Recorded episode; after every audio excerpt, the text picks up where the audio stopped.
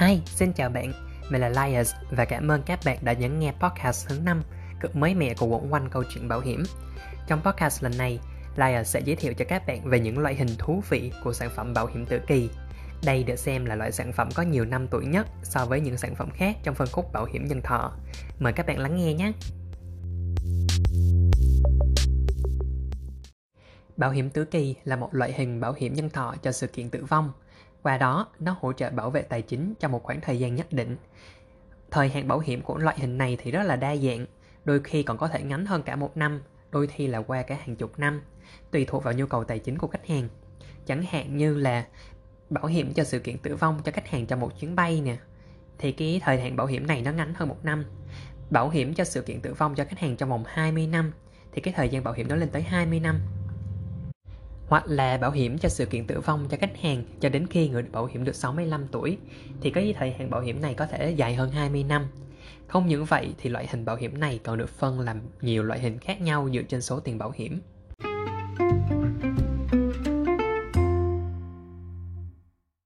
Loại đầu tiên có thể kể tới là bảo hiểm tử kỳ có số tiền bảo hiểm cố định.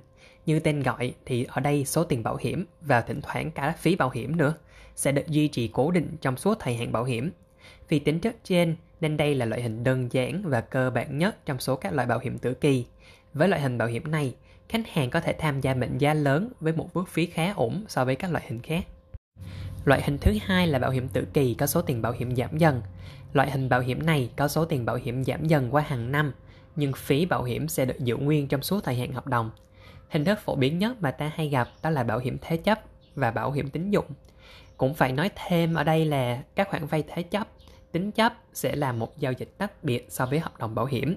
Hay nói cách khác thì doanh nghiệp bảo hiểm và ngân hàng hoặc là các tổ chức tín dụng sẽ không phải là một bên theo tính chất pháp lý trong từng loại hợp đồng. Và đương nhiên không thể không kể tới loại hình bảo hiểm tử kỳ có số tiền bảo hiểm tăng dần. Theo từng năm được quy định trong hợp đồng, quyền lợi và phí bảo hiểm sẽ tăng lên tương ứng với nhu cầu tài chính tại thời điểm ấy.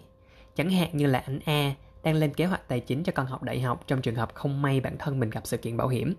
Thì do mức học phí sẽ tăng lên qua từng năm nên nhu cầu tài chính của anh nàng cũng sẽ thay đổi. Loại hình bảo hiểm này sẽ đáp ứng được nhu cầu của anh e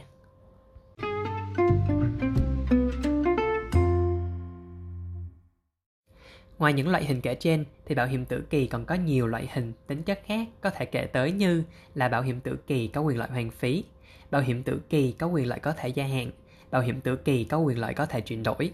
Thì chúng ta cùng đi tìm hiểu quyền lợi đầu tiên nhé, đó là bảo hiểm tử kỳ có quyền lợi hoàn phí.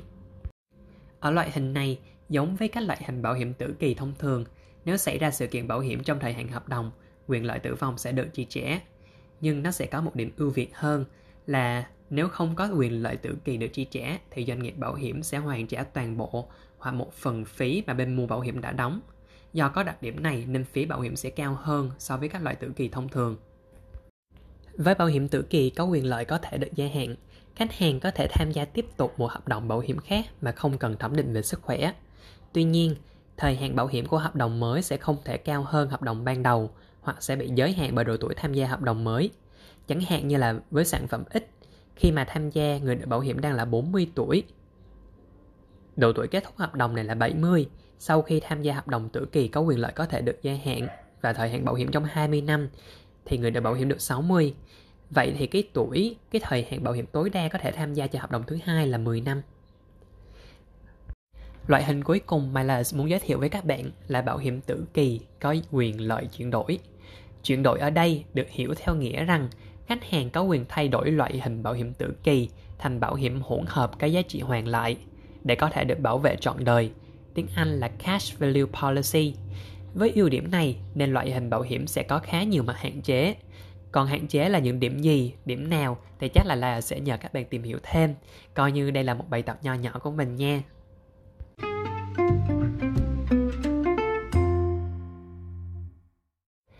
Vậy là trong podcast lần này, bạn và Alex đã cùng nhau điểm qua xem thế nào là định nghĩa của loại hình bảo hiểm tử kỳ và các cách phân loại của loại hình này chúng ta có thể phân loại bảo hiểm tử kỳ dựa trên thời hạn bảo hiểm, dựa trên số tiền bảo hiểm và dựa trên các quyền lợi khác đính kèm theo bảo hiểm tử kỳ.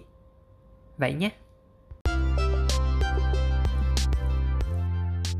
Nếu có câu hỏi hoặc góp ý cho mình, bạn vui lòng liên hệ tài khoản W2C2 Bảo hiểm của mình trên Instagram hoặc hòm thư W2C2 Bảo hiểm a gmail.com của mình. Cảm ơn bạn nhé!